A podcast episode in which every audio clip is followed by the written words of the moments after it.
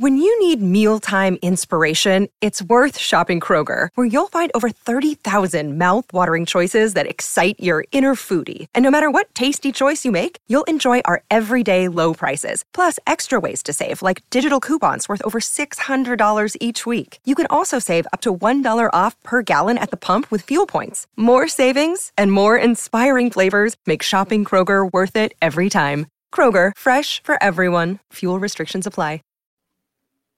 Ah, yes, ladies and gentlemen, it's the 5th of July and it's Monday, and that means we just watched Monday Night Raw. My name is Jack Farmer, and I'm joined by Justin LaBar and Chuck Carroll. Raj Giri's just doing boss stuff, so he's out enjoying a three day weekend, but we're here putting in time and a half. Fellas, always great to see you. Let's start with the important stuff. How was your 4th of July? Chuck, you're filling in for the boss, so I'll let you go first. How was your 4th of July weekend? It was pretty good. It wasn't as as good as Raj, as I understand. He was spending it on the golf course, that lucky son of a gun. So, uh, but it, it was good. It was relaxing, and uh, I got an opportunity to check a lot of things off of my honeydew list as well. So, happy wife, happy life, gentlemen. Yeah, the the honeydew list for uh, um, uh, uh, Fourth of July, a day about freedom. Yet there you are, slaving away for the the misses. But I get where you're coming from. I don't blame you. Uh, George Washington would come out of the grave and cut your balls off, Charles. well, Justin, one, I want to hear about your Fourth of July, but I want to also say, while we wait for people to settle in and find their seats, I went and followed your boy on social media, Spencer Slade, today. I suggest everyone else does the same. He's got a big matchup coming up, so I figure maybe you spend a couple minutes chatting us up all about uh, his big matchup. Yeah, you said it. Good, good, good decision by you, Jack Farmer. I follow him on uh, Twitter because yeah, July 9th, this Friday, it is Spencer Slade up against Big Kaz, Kaz XL, seven foot tall. You can't teach that. And this is going to be an opportunity of a lifetime for Spencer Slade. He's the newest acquisition of Justin LaBar business. I mean, you know, we're talking uh, the, the, the lineage of these he's stepping into uh, of RJ City, of Wardlow, of Dr. Baker. Now it's Spencer Slade's time. And Friday, Northeast Wrestling combined with IWC Wrestling, Rostraver Ice Gardens, and Rostraver PA. Still get some tickets left. You know, I, I heard apparently he, he, Kaz was on CBS radio here in Pittsburgh talking shit on me. Uh, you know, it it's going to come to a head. It's going to come to a head come Friday, and I encourage everybody to seek it out. I, you know, he keeps wanting to refer to me and, and, the dirt sheets and read what he used to read and follow me when he was come up. And, oh, wait until he wakes up Saturday morning. He's not going to like the dirt sheets of what the headline's going to be when Justin LaBar won, Kaz zero back to the weekend in hand, yes, I had a nice Fourth of July weekend. I did golf a little bit. I got drunk. I sobered up. Then I watched Raw. Now I wish I was drunk again. uh, yeah, you mentioned a lot of big names there. So, folks, like uh, like I said, go follow Spencer Slade now because he's probably going to be too big of a star uh, soon enough. So, uh, get at on Slade, the bandwagon now. At Slade Wrestler, and yes. Kaz is there. Enzo's there. There's a meet and greet. Before, Carlito's there. There's a meet and greet before the show. Sergeant Slaughter, Lex Luger. Uh, so come on out, meet and greet, then uh, then the show. And like I said, uh, Northeast Wrestling and IWC Wrestling. You can go to my Twitter if you want uh, if you want to see the banner or, or, how to find tickets. There are still a few tickets left, but I don't think they'll be left come Friday. So act now. Rostraver, PA, just uh, 20 minutes outside of Pittsburgh. Yeah, that's definitely going to be a good one. And uh, speaking of good ones, we already got one in the chat, and uh, uh, it's from Jody Shauna Jenkins, who says, uh, I know you'll get to it, but names aside, Mace and T-Bar are crazy good. I'm hopeful things straighten out for them in the near future. Uh, Jody, you're right. We will be getting to them in a little bit, but uh, I'm a fan of both those guys. I was actually thinking, good on Mace for betting on himself. He had a cush job at the commentary table a while back, but he bet on himself, said, I want to try to get in the ring. And here he is living the dream. I'm, you know, good for him. Well, I don't know if being the leftovers retributions like living the dream, but I do get the sentiment you're putting out there. yeah, I mean, there's a lot of guys in catering right now that uh, you know he could have been maybe not with the WWE anymore or something, but he, here he is. He's on TV. I feel like that's a that's a win. And uh, Ryan W, by the way, in the chat as well says go off. So I think he's ready for us to say some uh, not so good things about Raw tonight. We'll get there. We'll get there. Mm. uh, Plenty. Um, I do want to take a minute to thank, uh, send a thank you to everyone who is in the chat. By the way, uh, Alonzo, uh, uh, is it Mike Carl, uh, Joseph Boza, uh, Hushberger, M. Rouse, everyone who's there, thank you so much for chatting along and joining us live. Also, thank you to everyone who's listening to the podcast afterwards, wherever you find your podcast.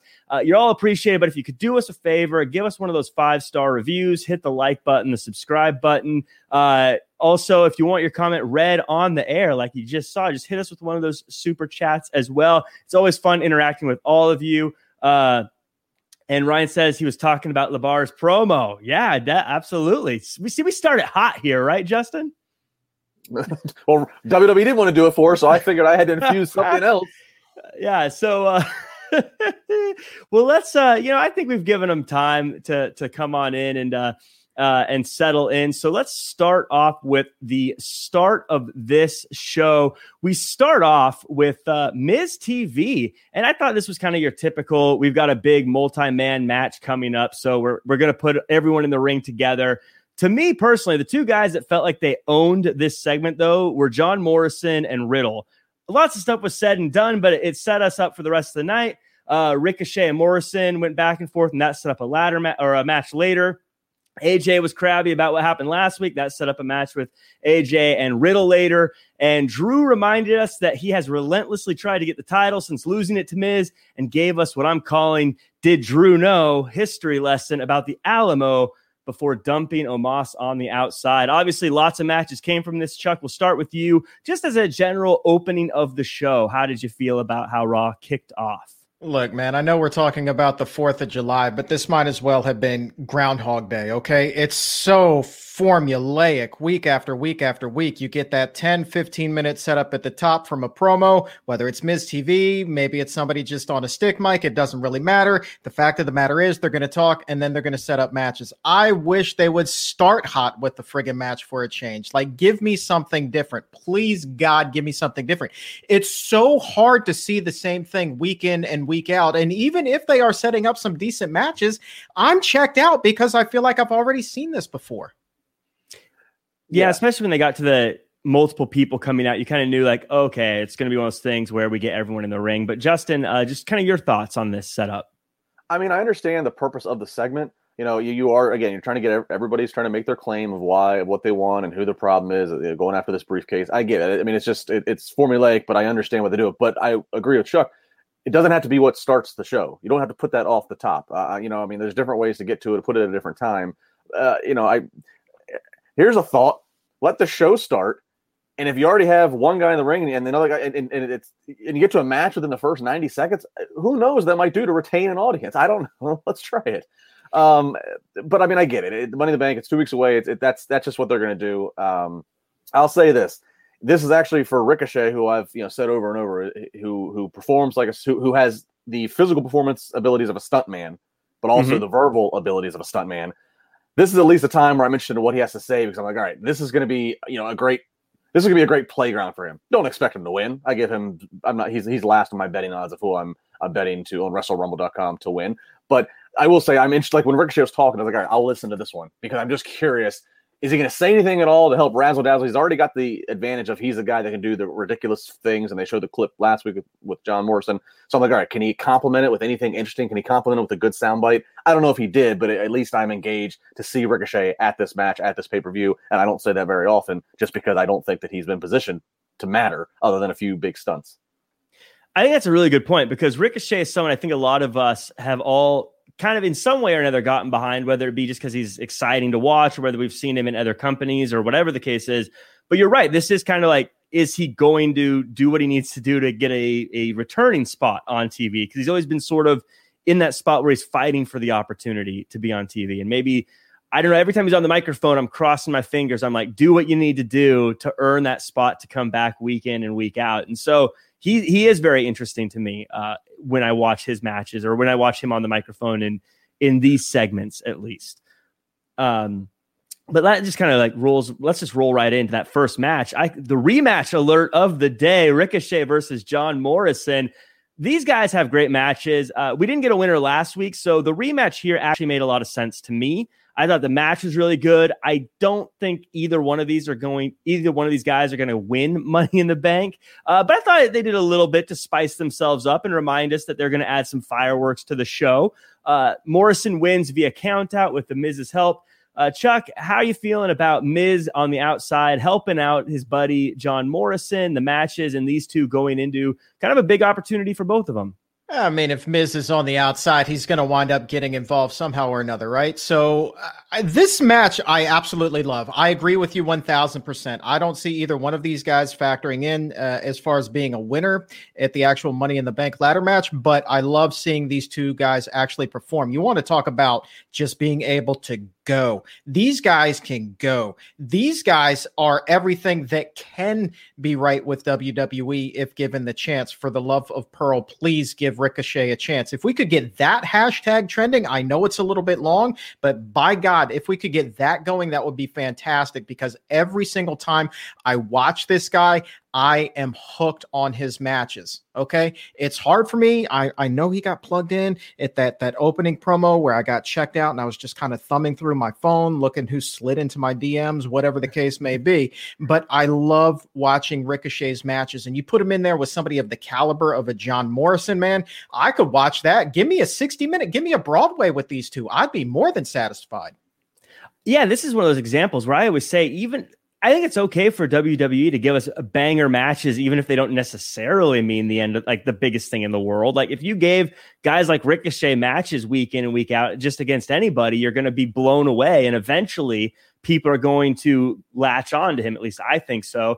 And I think this is a great use of someone like John Morrison, who's also super talented and can hang with him in the ring. Uh, Justin, did the, either of these guys, I guess, move the needle tonight for you? It was very entertaining to watch. Uh, as stated, I mean, you know, it's uh, that that spot that, of them going to the outside just before the end. I mean, I cringe. Uh, yeah. I mean, you know, I mean, they it's it's entertaining to watch. Again, the stuff that they can do physically. I remember it's it's it's, it's funny. I was thinking about this earlier tonight watching the match. Uh, I can remember being out at uh, in, in, LA in your neck of the woods, Jack, for yeah. uh, Lucha, Lucha Underground season two f- uh, filming. Yeah, and Morrison's there at the time, and, and Ricochet was under a mask as Prince Puma. And I remember seeing both these guys. Morrison, obviously, I was already familiar with, and saying, "Man, let's get them both into the WWE and see what they can do on that stage, on that scale. Well, here they are. Again, they're going to be in a, in a premier match that is Money in the Bank. To Chuck's, I agree again with Chuck. I don't give either of them. I don't think either of them are going to factor into to the finish here. Um, but you know, they are very fun to watch. Again, to, to, back to the original point. Start the show. Have these two guys ready to go. That might retain an audience as people are as people are searching through as we're, as we're going into the eight o'clock hour. Again, you see two guys like this that are doing the things they're doing, you know, I don't know. Uh, but I, it's probably more interesting than seeing a bunch of entrances of people out there with microphones uh, and you're trying to pick up the context of what they're talking about. Yeah, and you know it's funny you, you mentioned that as well because it seems like every time they do start the show with a match, Twitter is a flurry with people going, "Oh wow, right into the action! This is crazy!" And like they're talking about it. And I get that WWE has a formula and they have like a kind of a, a template and what they want to do to sort of slot together the show quickly. But I think it's possible to just have two different, uh, I guess, templates that you use. You don't have to start with the same one every single time over and over again. Because yeah, I think if you just start with these two doing their flips and jumping all over the place, everyone's going to be hooked and say what's going to happen next. And that's, and that's what you want. You got to find the happy medium because like I'm I'm a big uh, I, you know I don't know who else to attribute it to, but I say I say like a Vince Russo mindset. I'm very big into on weekly TV, I don't want a whole lot of long two, three segment matches. S- save the right. longer matches for the pay per view. That's where right. it should be. I am more of a give me quick, give me. I, I want. I want to be head on a swivel, constantly being you know here, here, here. But I do think that that that doesn't mean that the action's not important. I do still think you can have a match, and th- this would have been a perfect kind of match. You know, the Ricochet Morrison didn't go very long. It ended in, in a in a in an open ended. Oh, I got to see more. It was a count out. You know, so like that it just put it again, put it up top. Don't don't bury it after I've had to hear 12 minutes of talking. I would love to see what the quarters are, right? Is there a reason why WWE continues to put that kind of thing at the top of the show? Are they just waiting for the audience to build? They're just kind of giving it time? Or do they start off with this and then that triggers the erosion? I haven't really looked at the quarters in a little while, but if either one of you guys know that, I would love to know the why behind this more often than not, the audience is going down eh, from the moment the brawl starts. The audience is going down more and more overall. So I think it's the idea is look, Money in the Bank again. It's two weeks away. We got to get people watching on Peacock. You know, this is what we're selling. So let's get it out there on the top. Let's see all these charismatic. Let's see the riddles. Let's see the styles. Let's see all these guys. And you know, that's that's that is my understanding of, of, of their mindset right now is to put that out because after that, everything else is it's it's trickling down. You don't. There's not many times where we have the hourlies on here on Wrestling Inc. reported the next day or two days after. Very rarely do you see, oh, hour two was an increase over, over hour one, or oh, two dip but three bounce back up. It's usually just a just a decline as the night goes on. It's just it's the damn show's too long. Mm. Right. Yeah. It's and that's a again that's kind of a uh, a repeated thing that this show is too long, and that's probably why they do these opening things too, because they know they can have people walk out slowly to their entrances and sort of eat up some clock so that they don't feel like they have to drag things out later in the night. It would be my guess is sort of give themselves a little bit of time to like kill in the beginning so they're not playing catch up the rest of the night. I don't know though, but it seems to be the format they've used for a very long time. So I'm sure there's a reason for it, but I don't know what the reason is to do it this way just about every single time.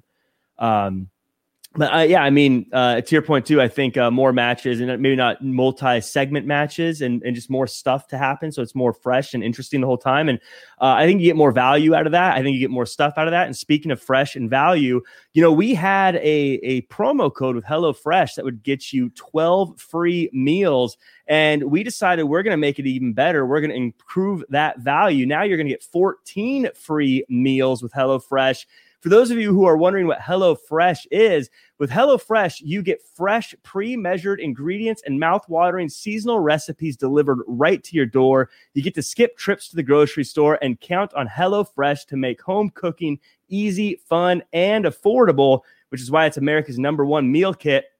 HelloFresh cuts out stressful meal planning and grocery store trips so you can enjoy cooking and get dinner on the table in just about 30 minutes or less.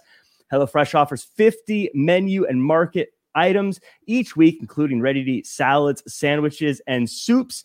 I tried this when we first launched it with the 12 free meals and I became hooked. It's just so easy to make dinner that's healthy and easy and fast and tasty and different. And I'm I don't know how to put together a grocery list, so this saves my bacon many many times.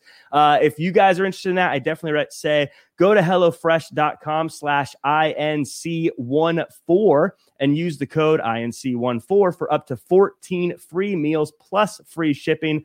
Once again, go to HelloFresh.com slash INC14 and use the code INC14 for up to 14 free meals plus shipping. HelloFresh, America's number one meal kit guys, do you, have you used HelloFresh? It's it's incredibly easy. It's very I'm a, good. Yeah, I'm a, I'm a big fan, man. Anything that has to do with convenience and health, I am all about. Because look, I mean, even earlier tonight, right? My wife and I went out to the farmers market. That was one of the things on the honey-do list, and we picked up a bunch of fresh produce, right? But now you take the time, you got to come back, you got to shuck that corn, you got to snap the green beans. And what did it do? It took me two friggin' hours to make dinner tonight. I was doing that right up until Raw began, right? But if I had Hello Fresh tonight, I wouldn't had to have wasted two hours of my life in the kitchen, man. It's a time saver. It's healthy. It makes me happy. I'm all in for some Hello Fresh. You should have pushed dinner back a few hours and shucked during Raw. That would have passed the time. oh, good call, bro. Good call. Yes.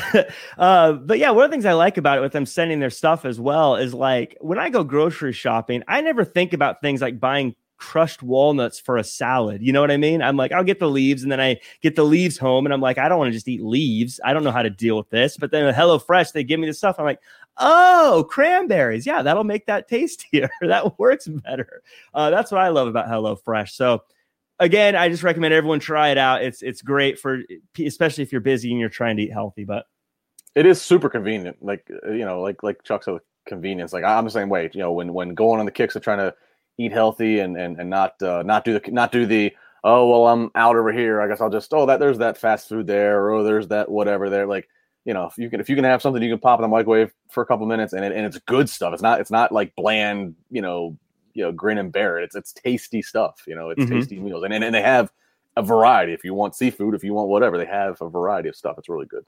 Yeah and now you get like I said four i'm blown away by 14 free meals. Is insane to get as a free trial. So uh, again go you know just use hellofresh.com slash uh, inc one the numbers one and four give it a try. Um, but I want to talk about something we gave a try today, and that was Matt Riddle versus AJ Styles. Uh, Riddle, by the way, he had time to chat on the ladder. He had a promo backstage with Damian Priest. He had a great match with AJ Styles, and I may be overstepping here just a little bit, but I'm going to say it anyways. I think Riddle tonight has proven to me that in the next few years, he's going to be the guy. I mean, maybe second to Roman Reigns, but I think he's going to be in the conversation. I think he was incredibly entertaining. He fits somehow still right within what works for WWE. I thought his match today was incredible.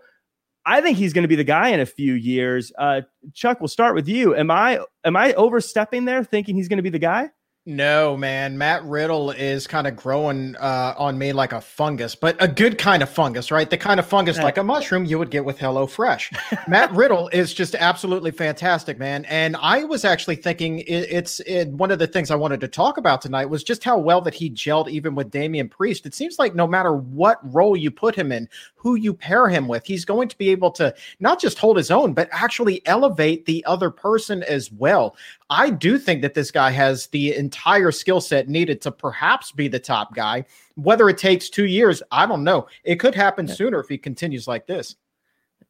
Yeah, I I mean I agree. I thought and and then Matt in the ring, I thought he was great with the, the playing on the foot thing. I love the crane kick. I, I, I loved it. I don't I don't care what anyone else thought. I I enjoyed that. Justin, uh, how did you feel about where this was? Well, Riddle versus, Styles, Riddle versus Styles was match of the night. So for those yeah. that are watching or listening to this after the fact, live or again tomorrow, and you're wondering, okay, what is worth fast forwarding on my DVR to watch? This match is worthwhile. It's a couple segments long, so it's it's not a quickie, but yeah. uh, but but it was a good story. It was a great kind of comeback with Riddle, who yeah, he's got the ankle and, and foot all taped up, the right foot all taped up. Um, he's got a t- he has a ton of skill sets. Uh, he, he checks the boxes and you know he's he's the goofy guy, but he can be goofy because he can kick your ass. And the fact that he actually has MMA you know ba- background and a winning record and that, that, credibility. You know, it's it's it's to a much lesser degree, but it's like the Brock factor again. You, you it, it's easier to sell somebody, especially a casual fan, that this guy, while he's not as big as Brock, he's still he's long, he's lean, he can still turn it up. You know, he sells like gangbusters with his babyface facials, but he also can get mean and he can get angry and he can play heel if they ever want to go that route, which inevitably they will.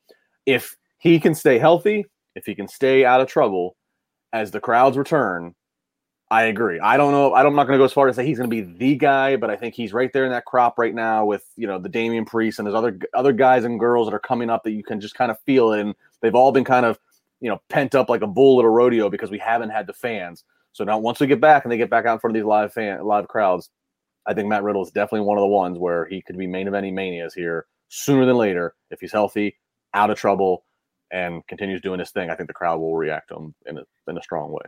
You mentioned how he can go from kind of being silly to turning it on. I think that's actually one of his strongest things that I haven't seen anyone really talk about is he does such a good job of going into serious, I'm going to beat people up mode without it feeling forced or or phony, like not like feeling like yeah. Festus, you know, like where oh the bell rang now I'm dangerous, you know, like he, it's a he does it in such a good way.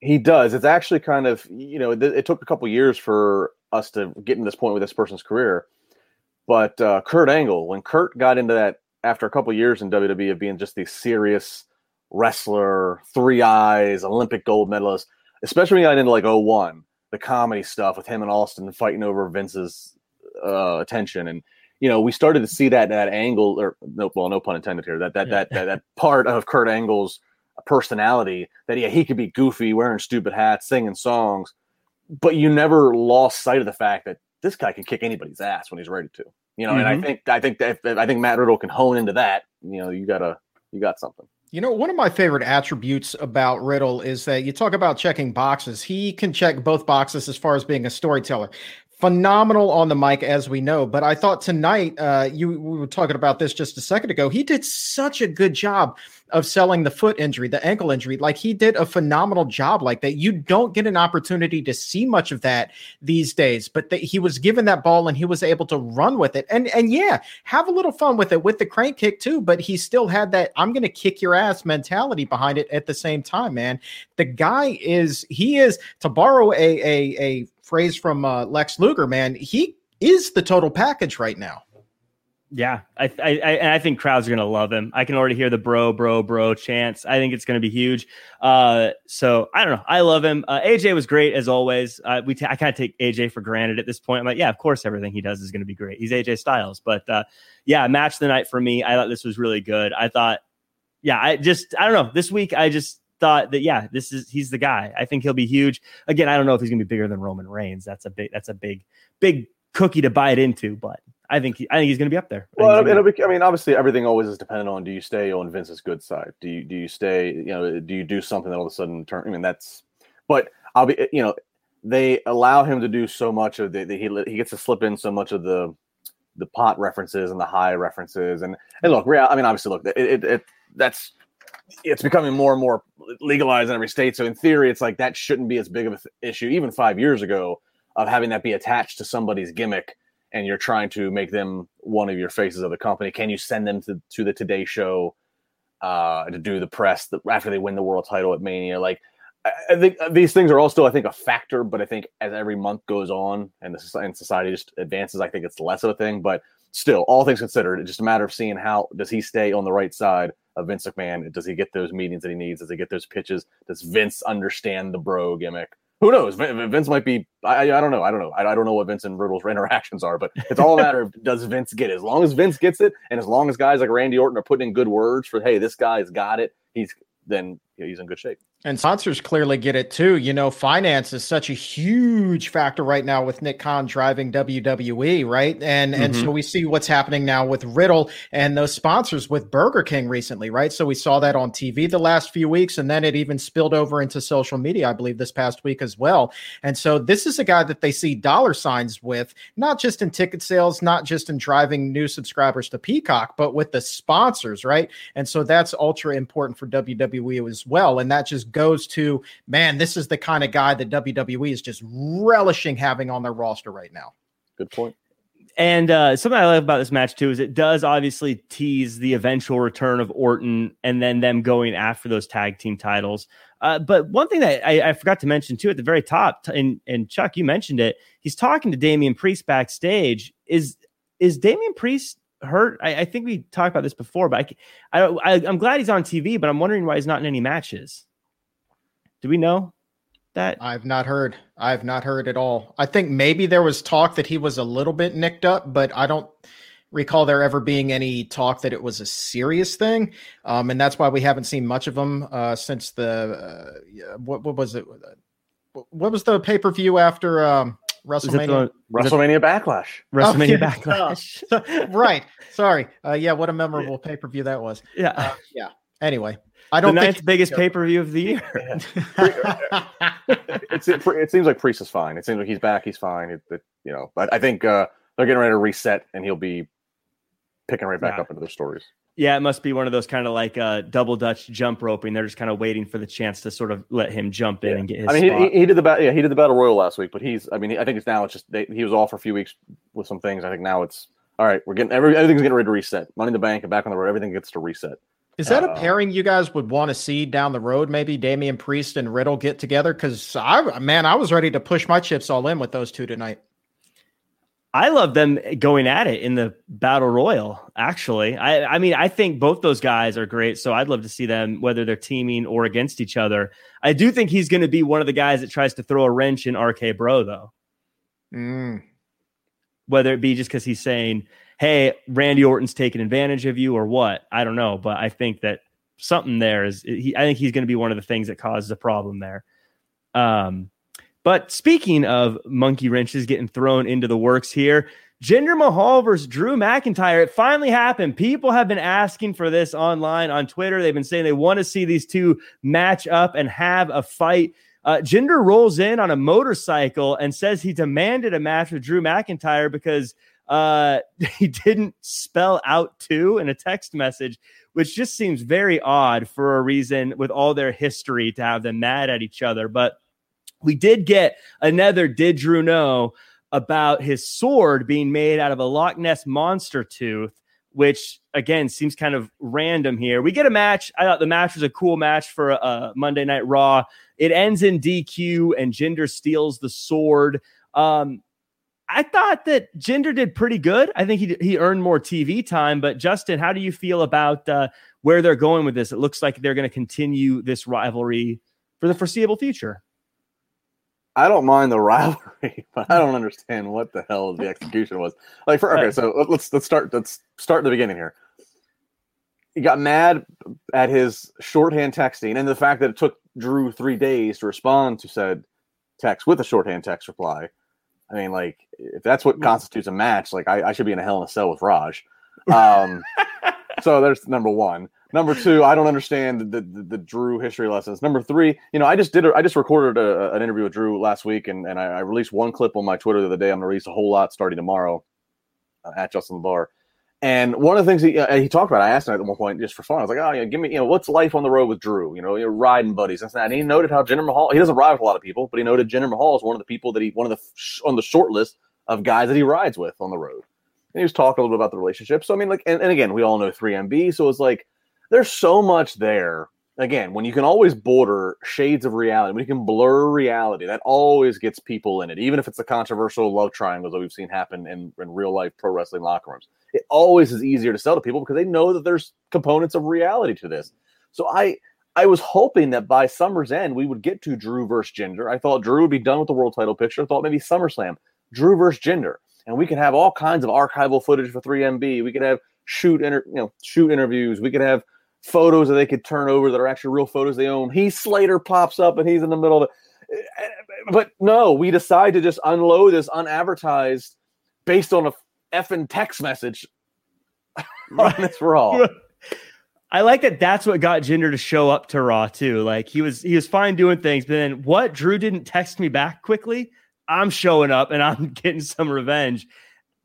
Justin, to your point, yeah, I mean, it would be so easy for them to just say, "I was always the best guy in three man band," and if Drew's getting title shots, I'm going to prove I am. But uh, Chuck, I, I feel like at the very least, I like that this is a side quest for Drew to not be in the world title scene. But I mean, I gotta agree with uh, with Justin a bit here. It feels very random how they're getting to it. It was just brutal to get to it. I mean, it's it's a match that you guys just said like a lot of people have been clamoring for. I think that the match itself makes perfect sense, but again, we're going to give an F for execution here, okay? We can't give an E for excellence. We're giving an F as in fail. Like this was just crap. I mean, I'm just sorry. I got to straight shoot this. And what what the hell was he talking about? My sword is from the Loch Ness monster's tooth, right?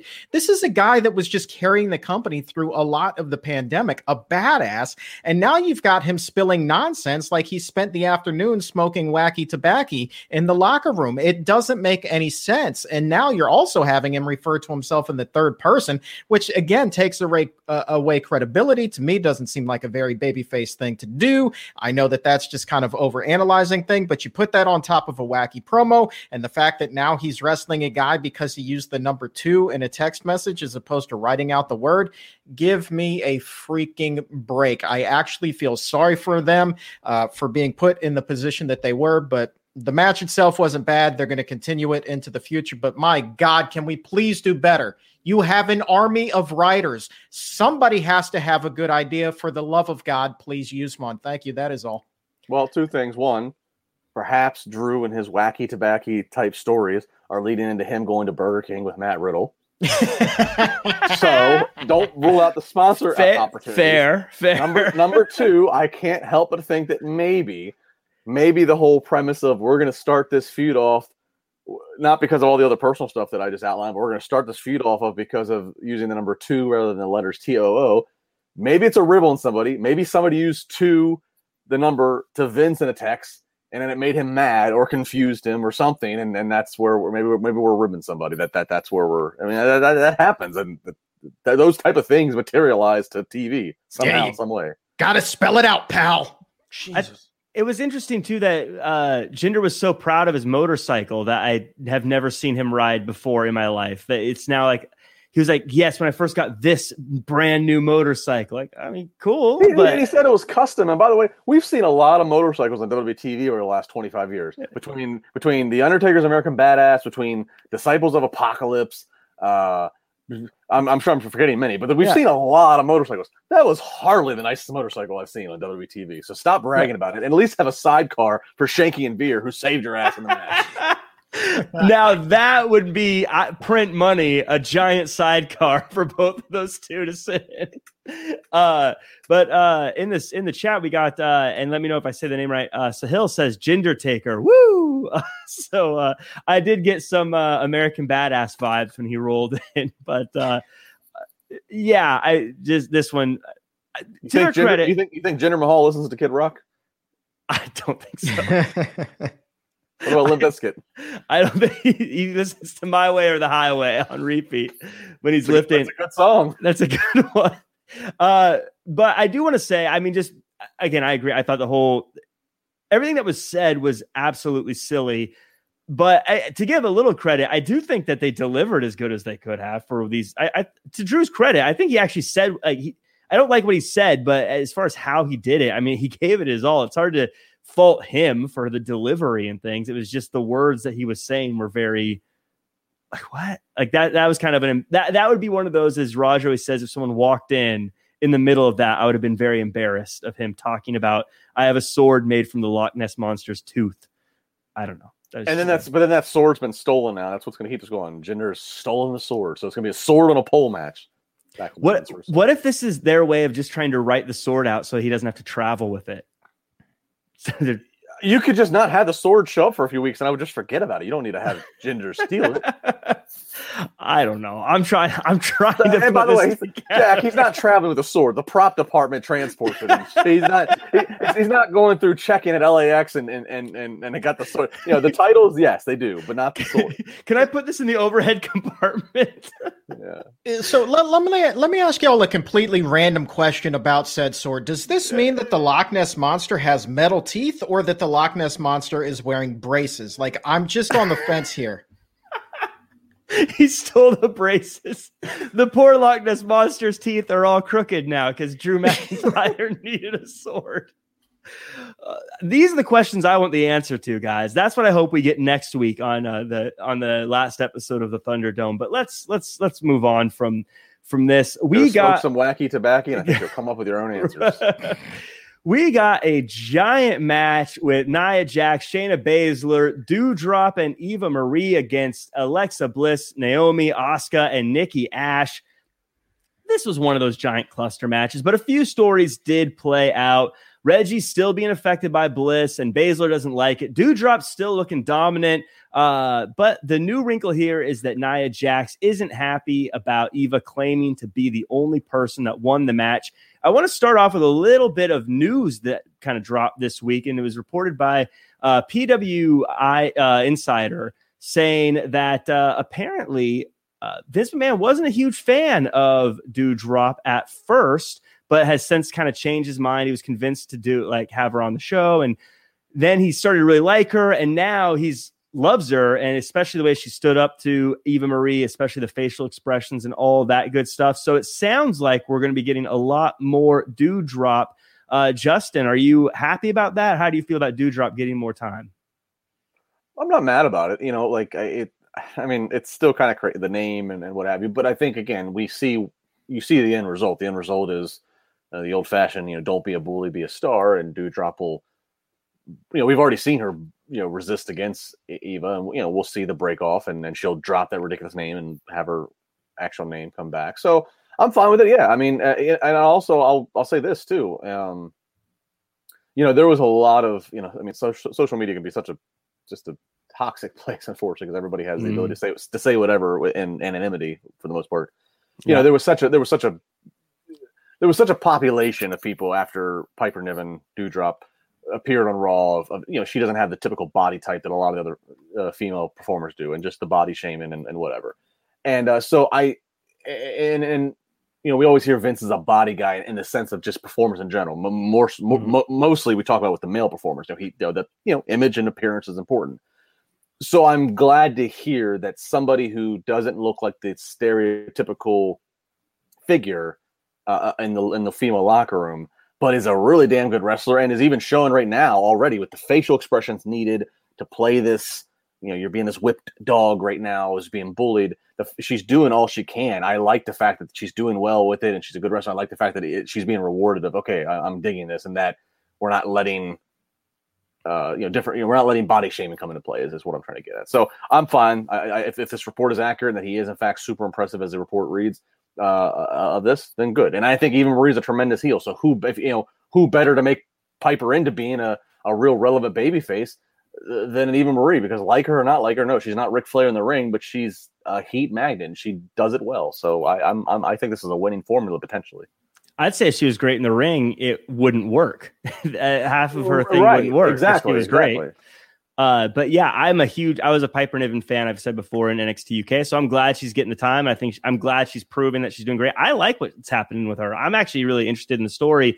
Uh, Chuck, how are you feeling? I don't think we've got your opinion on Doudrop yet. At least I don't know if I've chatted with you about it yet don't like the name whatsoever but i do like the character. Um and and i do think that there is a lot of potential there. And she does she has a different look which is fantastic because you know if if you think about it right it's like what's the knock on WWE like everything's in a formula and you're never building new stars. Well she does not exactly fit the typical formula and she's brand new right? There's such a small segment of the raw and smackdown audience that also watch NXT UK so to the majority majority of people, they have no idea who Piper Niven was. So they only know her as Doudrop. So you've got yourself a fresh face on the roster who's really taking the ball and running with it. She's doing a great job executing what they've been given uh, given to her. And uh, her pairing actually with Eva Marie has really been impressive. I didn't think it was going to work when it first uh, popped up on screen a couple of weeks ago. But as this thing continues to play out, I've really, really, really been impressed with what it is that she's been able to do. And I am excited excited to see what the future holds for her. And, and also the other thing too, real quick about Doudrop or Piper being a different uh, look than a lot of the girls. It's also about you want to find things that are, are relatable to your audience. You know, for on, on, the male side of things, yeah, you yeah you have your your your chiseled, you know, Drew McIntyres and Bobby Lashley's and Randy Orton's, but you know you also have your Kevin Owens, your Viking Raiders, your you know mm-hmm. Ricochet, who's only like five foot seven. You have other guys who are different body types, different whatevers.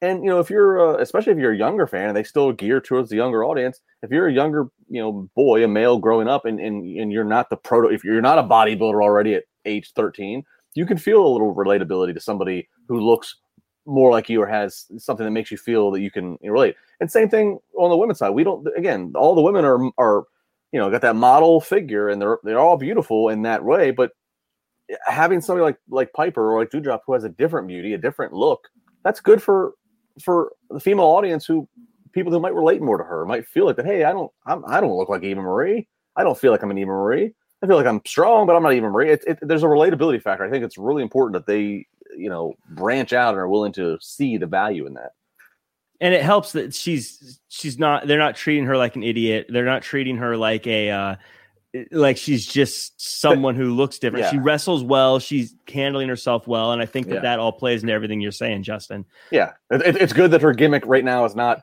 You know, this is all stuff I'm taking from past gimmicks they've unfortunately yeah. shoved to people. Her gimmick's not a farting gimmick. Her gimmick's not a an eating gimmick. Her gimmick's not a. Eh, People call me a pig, and these are all things that WWE has done in the past. So I'm not pitching stupid ideas. These are things that WWE no. has done in the past. I don't. Right. I don't think to have a, a, woman who doesn't fit that typical model mold. I don't think that you, if if you have a woman like that do a farting gimmick, that would exactly play well uh, in today's climate either. So I think that they're really they're they're actually being very respectful with who she is. I mean, she's relatable to three quarters of the audience for goodness sake. So I mean, like like you said, man, like I'm I'm really really really excited for for what it is that she's bringing to the table. And I think they've done a magnificent job of unveiling her so far. Yeah. So something that happened. Uh, speaking of people who are kind of new to the roster, uh, someone who's been on a win streak was Nikki Ash up until today, and she got pinned by Nia Jax. And to me, this didn't sit well. I mean, I get what happened. You got to keep Eva Marie, uh, undefe- Eva Marie undefeated, quote unquote. Uh, but it felt a little weird that you have this this win streak with, as for whatever they were, uh, Nikki Ash is beaten now Rhea Ripley, Charlotte Flair multiple times, won a ton of matches, and now she gets pinned just kind of clean in the middle of the ring by Nia Jax for no reason. I don't know if it feels like that win streak that was built up just for this was really worth it. Uh, Chuck, how do you feel about Nikki Ash and uh, kind of what's going on with that whole thing?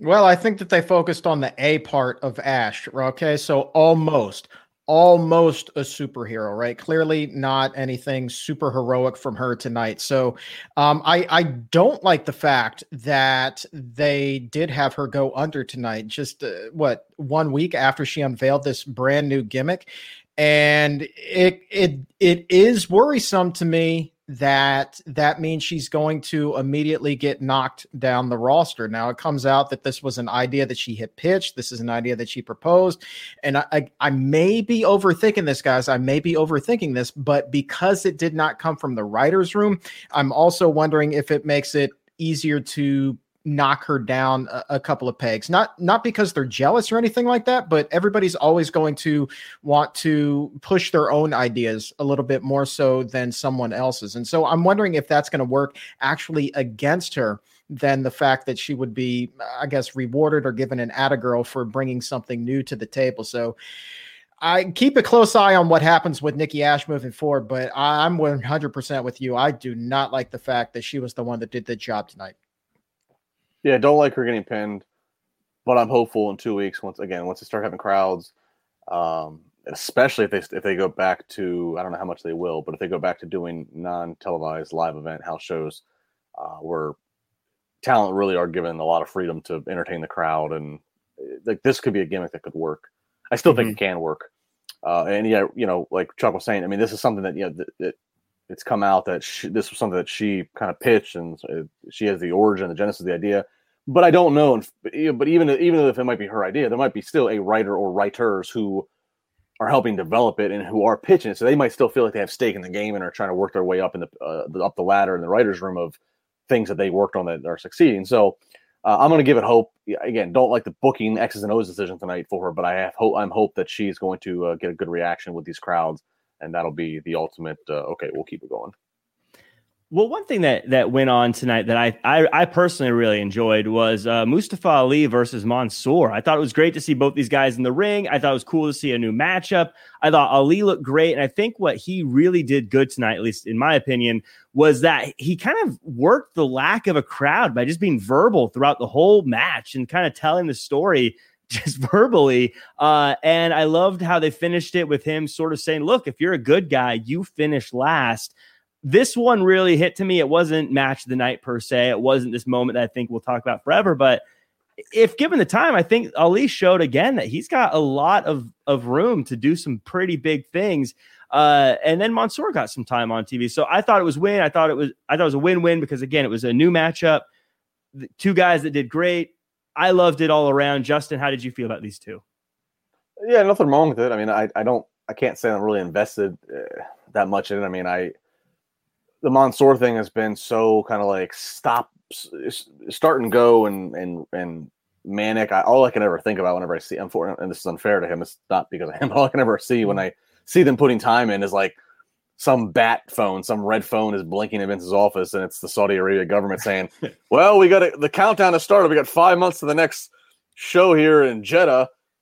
how's the booking for Mansoor going? Like, you know, I don't know. I just like that's all because I mean, like they we never seen him before, and he was like in a battle royal and winning battle royal, and so that's all I can think about for him. So I, that's unfair to him. Hopefully, he can uh, earn his own stake here on TV to us and make it relevant to to um, Mustafa Ali. I, I this guy, I I don't know why we've retribution's done and gone with, so we don't have to like we don't have to save face and have him keep being the bad guy.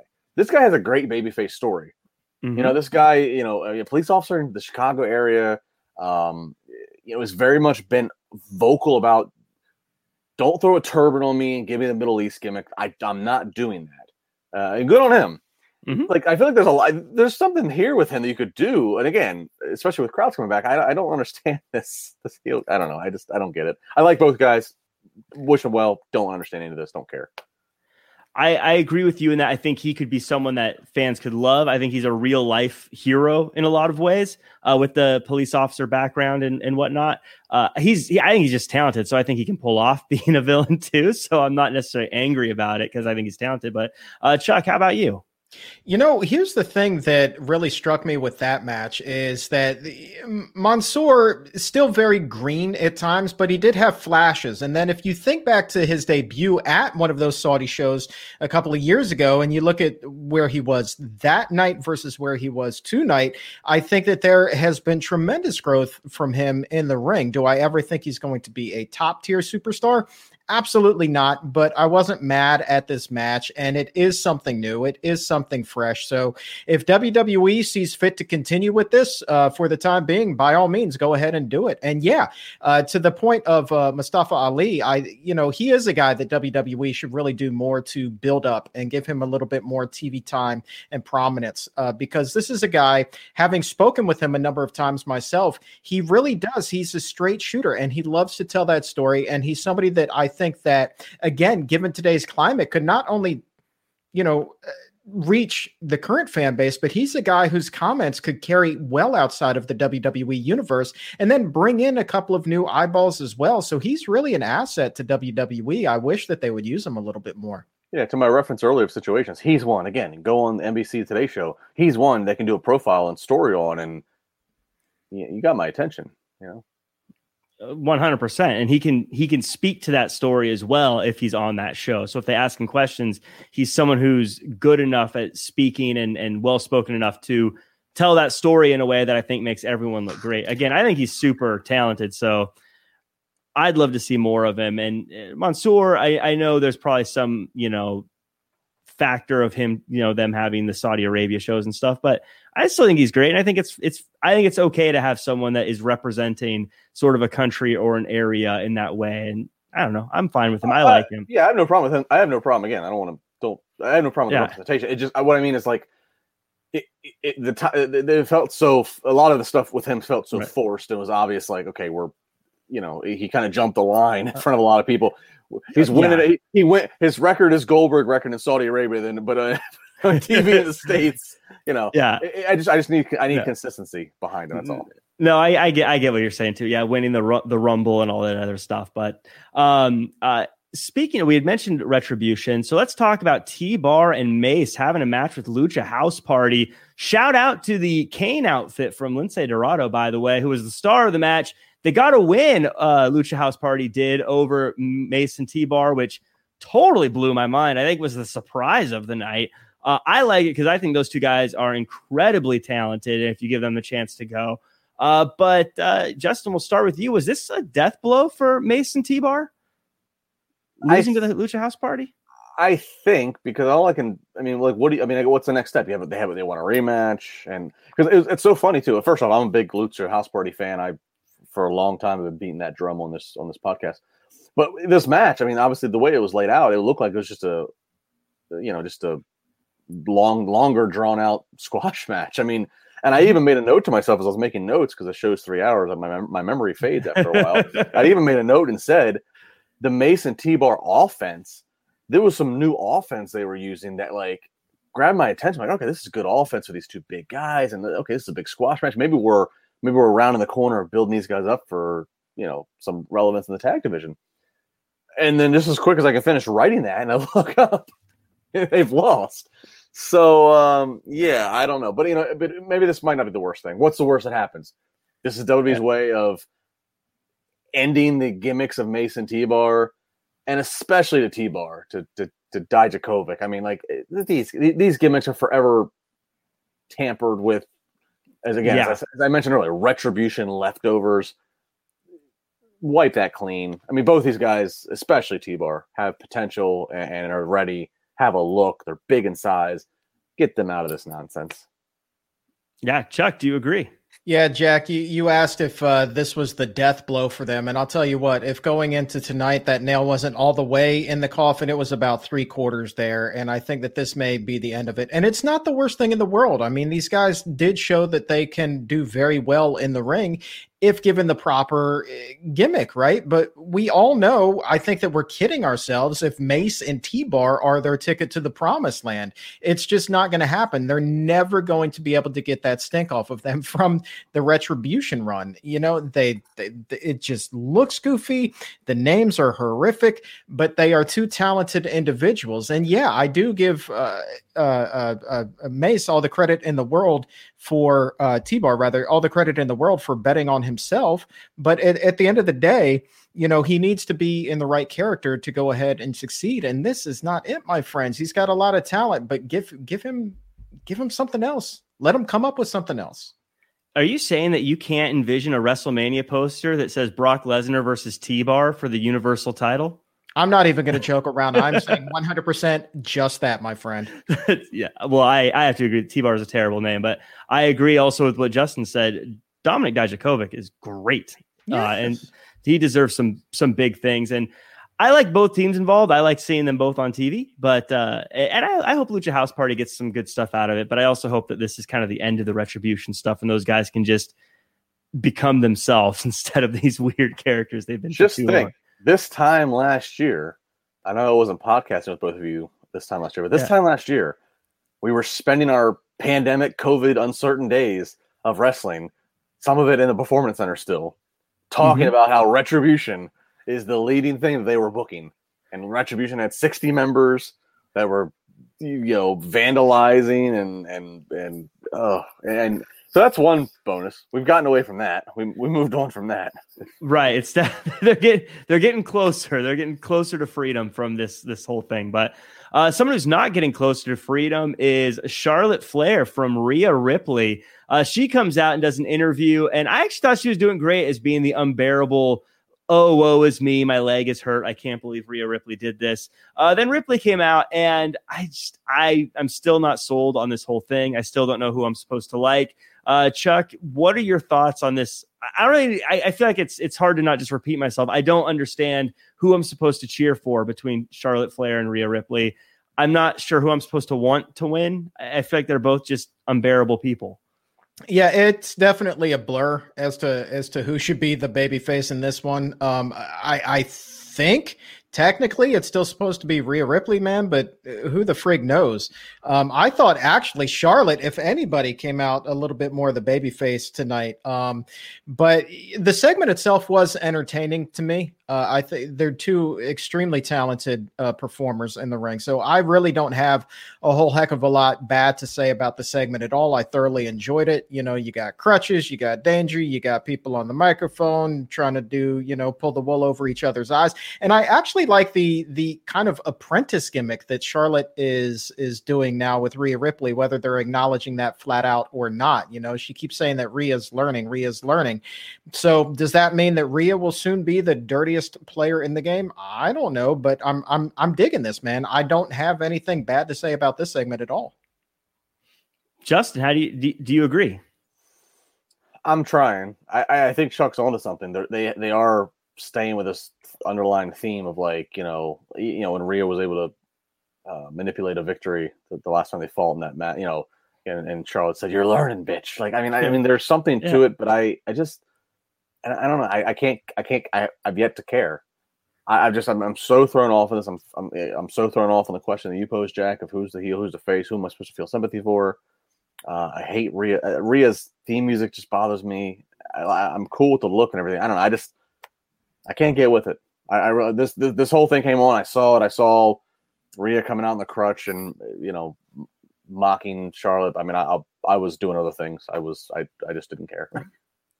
Yeah, these are two two women. I I love both of them as far as their their talent and who they are, their characters. I love everything. It just feels weird. I don't know. For me, it's just not working with them together. I think if they were against anyone else, I'd love them both. And I, I do. And Chuck, I, I will say I do kind of like what you're saying about the whole learning from Charlotte. It just when when Ripley does it, it doesn't feel like she's doing it in a a cheeky kind of like, haha, I got you way. It's more of just like I'm also a jerk kind of way. So I don't, I don't know. I, I just, I, I'm not invested in either of them right now. I, I like uh, look, man. Is it perfect? No, but I, I think that it's it's entertaining as well. I don't think that.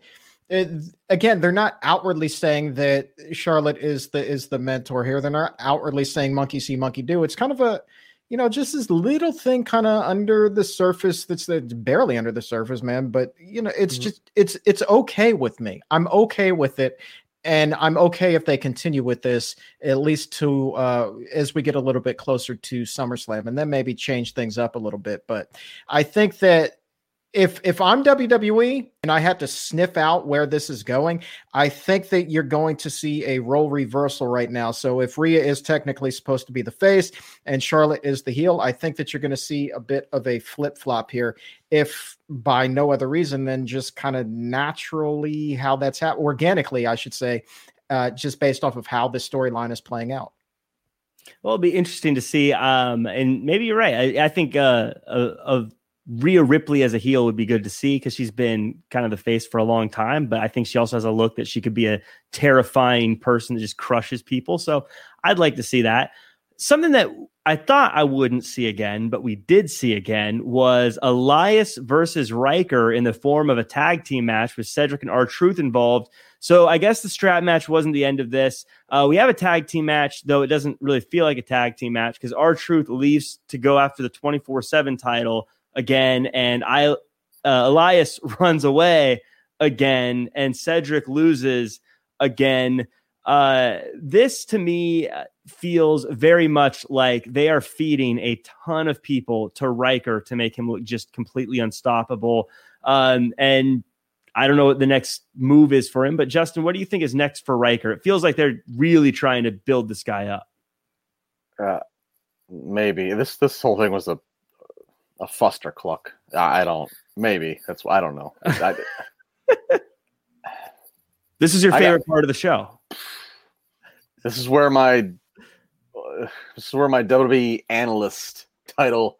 I'm falling short. I ain't got much for you on this one. I really don't.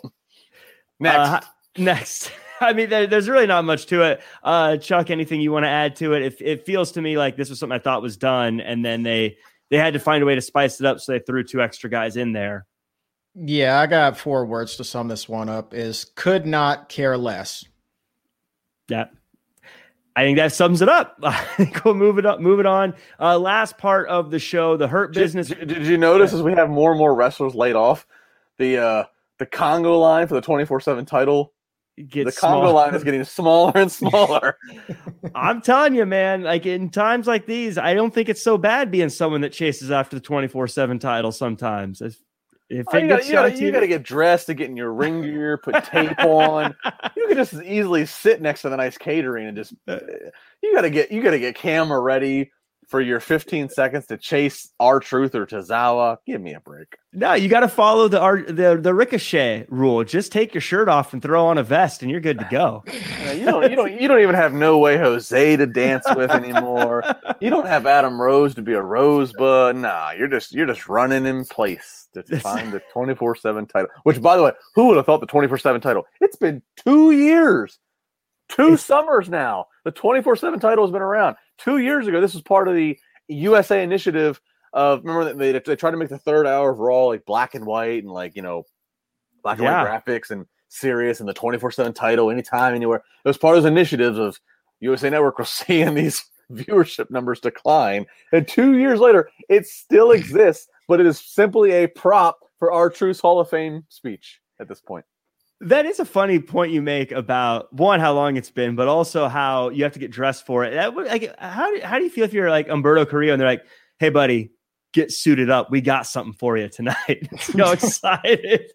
you get dressed and like, all right, we need you to go chase Tozawa out to the ring real quick. You're like, oh, I thought I was gonna get a chance, but in any case, not really much there. We get the main event, Hurt Business. I don't know if we still call him Hurt Business at this point, or if it's just Bobby Lashley and MVP. But uh, they take on the New Day in a tag team match. Uh, I thought it was a good holiday three day weekend Raw main event.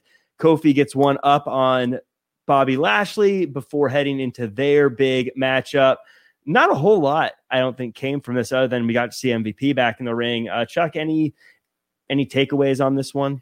Yeah, uh, I'm with you. you. actually stole my point. It, it was good to see MVP uh, back in the ring taking some bumps. Um, yeah, that's that's always fun for me. He's always been a guy that's been high on my my watch list. Um, as far it's it's just a match that they put together to to kind of further the feud. And speaking of having MVP back in the ring, he's obviously there tonight because they're going to protect Bobby Lashley. They're not going to have Bobby lose tonight, so they still needed the new day to win. So of course you have uh, MVP go ahead and take the pin for you. So that made all the sense in the world to me. Um, is this a match that I'm going to remember next week? Probably not. But in the scheme of main events and based off of some of the other things that we saw on the show tonight. I'm not too mad at this. Not too mad at it at all. Yep. Yeah, any uh any closing words, Justin, on the main event? Uh, I mean, it was there. Uh, I looked at it as the takeaway I took was, you know, Lashley kind of played for a minute there. The facial expressions in MVP. He was frustrated that MVP lost that match for them. So I went, ooh, are we now doing the Mhm. countdown? Now that now are we doing the countdown to the breakup? Is uh, have we do we have we identified in the in the creative room? This is the date we want to break them up. Now we got to work backwards. That's really the only thing I took from it. Um, you know, I mean, uh, that, that, that that's about it. Uh, I will say too, and right before the main event, they did the they did about a minute worth of um, promo graphics of what's coming up next week, what's coming up in two weeks when we're back in front of fans. And one of the things, well, I think the match they announced in front of fans was a, a Raw tag title match of AJ and Omos versus the Viking Raiders. And just that, especially because AJ and Omos have been pretty protected, especially Omos, obviously. Mhm. Just that, and them saying this is a big title tag. I mean, how often have they ever promoted a tag title match weeks out?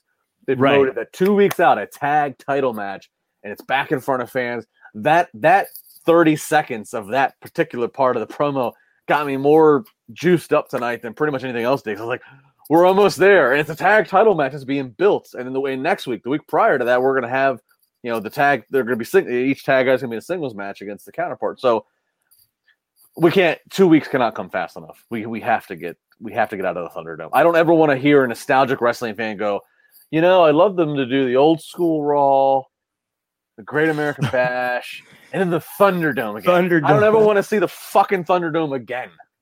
You're gonna have some hipster wrestling fan in five years being like, "It was so much better in the Thunderdome era.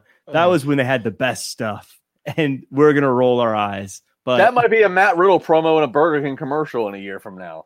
And and that's all I can think about with that. I, I just that's, uh, one thing I, I want to ask you guys, just as a random sort of hypothetical, uh, the the world title is the biggest thing in wrestling always, and Bobby Lashley's still doing his thing. Did them losing Shelton and Cedric from the Hurt Business now that it's so far in the rear view, does it really matter? As far as making far as just, like- less of them.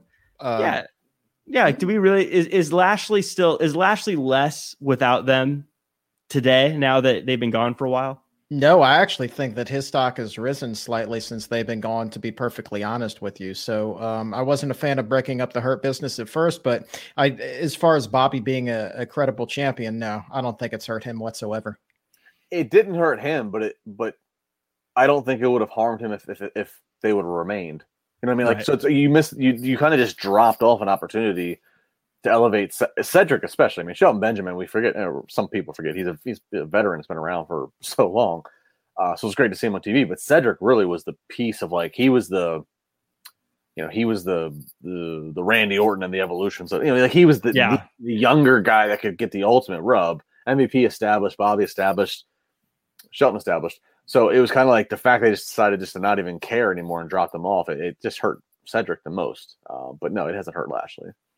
Yeah, it's um yeah, it's a bummer for for him, but I don't know. I was just thinking back because I know we were all very upset about it, but um it is what it is now. Jax in the, with the super chat Here's some cash. Thank you, Jax. Uh, thank you so much for that. We appreciate that.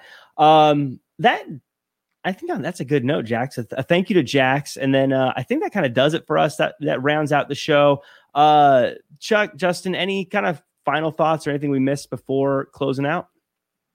Uh, on a scale of well, one to 10, I'd give this show about a six and a half. Is that too generous, Justin? Mm, I like whole numbers. I'll go six. I think six is fair. I think that's it, it was. I don't know. Like there, I don't think there's anything. Well, there's a few things, but it wasn't outrageously necessarily bad. I just don't think it really mattered. Like if you just like- missed this episode, it didn't really hurt anything. It, it, it- Jack, it's like when you came on. People didn't see this. We were on the air. It's like when you came on before we got on the air. You, you- the first thing you came in, and uh, it's just it's just the, the cruise control, Yeah. torturous cruise control, and, and they that's that's where they they they have their sights set on when they get back.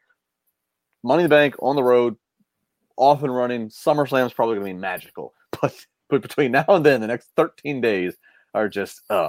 And by the way, Jack, you're you you're you're the luxury of being the West Coast. Chuck and I on the East Coast here, so it's it's Yeah. you know we're we're staying up and it's past midnight and and we're in, you know just Yeah, that's it.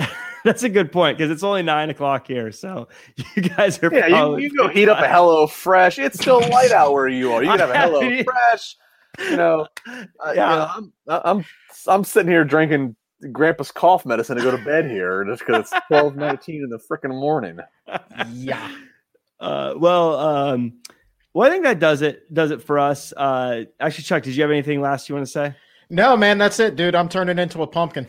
All right, perfect. Well, that does it for us. Uh, guys, if you're in the chat or if you're listening to the show, why don't you leave a comment and let us know on a scale of one to 10 what you would rate this episode of Raw as? Uh, it'd be fun to see what you guys have in there. Uh, but that does it for us here at Wrestling Inc. Make sure to tune in tomorrow for the NXT after show. That's going to be a good one after a great American bash, as well as AEW after show is back on Wrestling Inc. And as always, the SmackDown after show on Friday. Uh, I'm Jack Farmer for Justin LaBar and Chuck Carroll. That does it for us at Wrestling Inc. And we'll see you guys next time. Big cast going down. When you need mealtime inspiration, it's worth shopping Kroger, where you'll find over 30,000 mouthwatering choices that excite your inner foodie. And no matter what tasty choice you make, you'll enjoy our everyday low prices, plus extra ways to save, like digital coupons worth over $600 each week. You can also save up to $1 off per gallon at the pump with fuel points. More savings and more inspiring flavors make shopping Kroger worth it every time. Kroger, fresh for everyone. Fuel restrictions apply.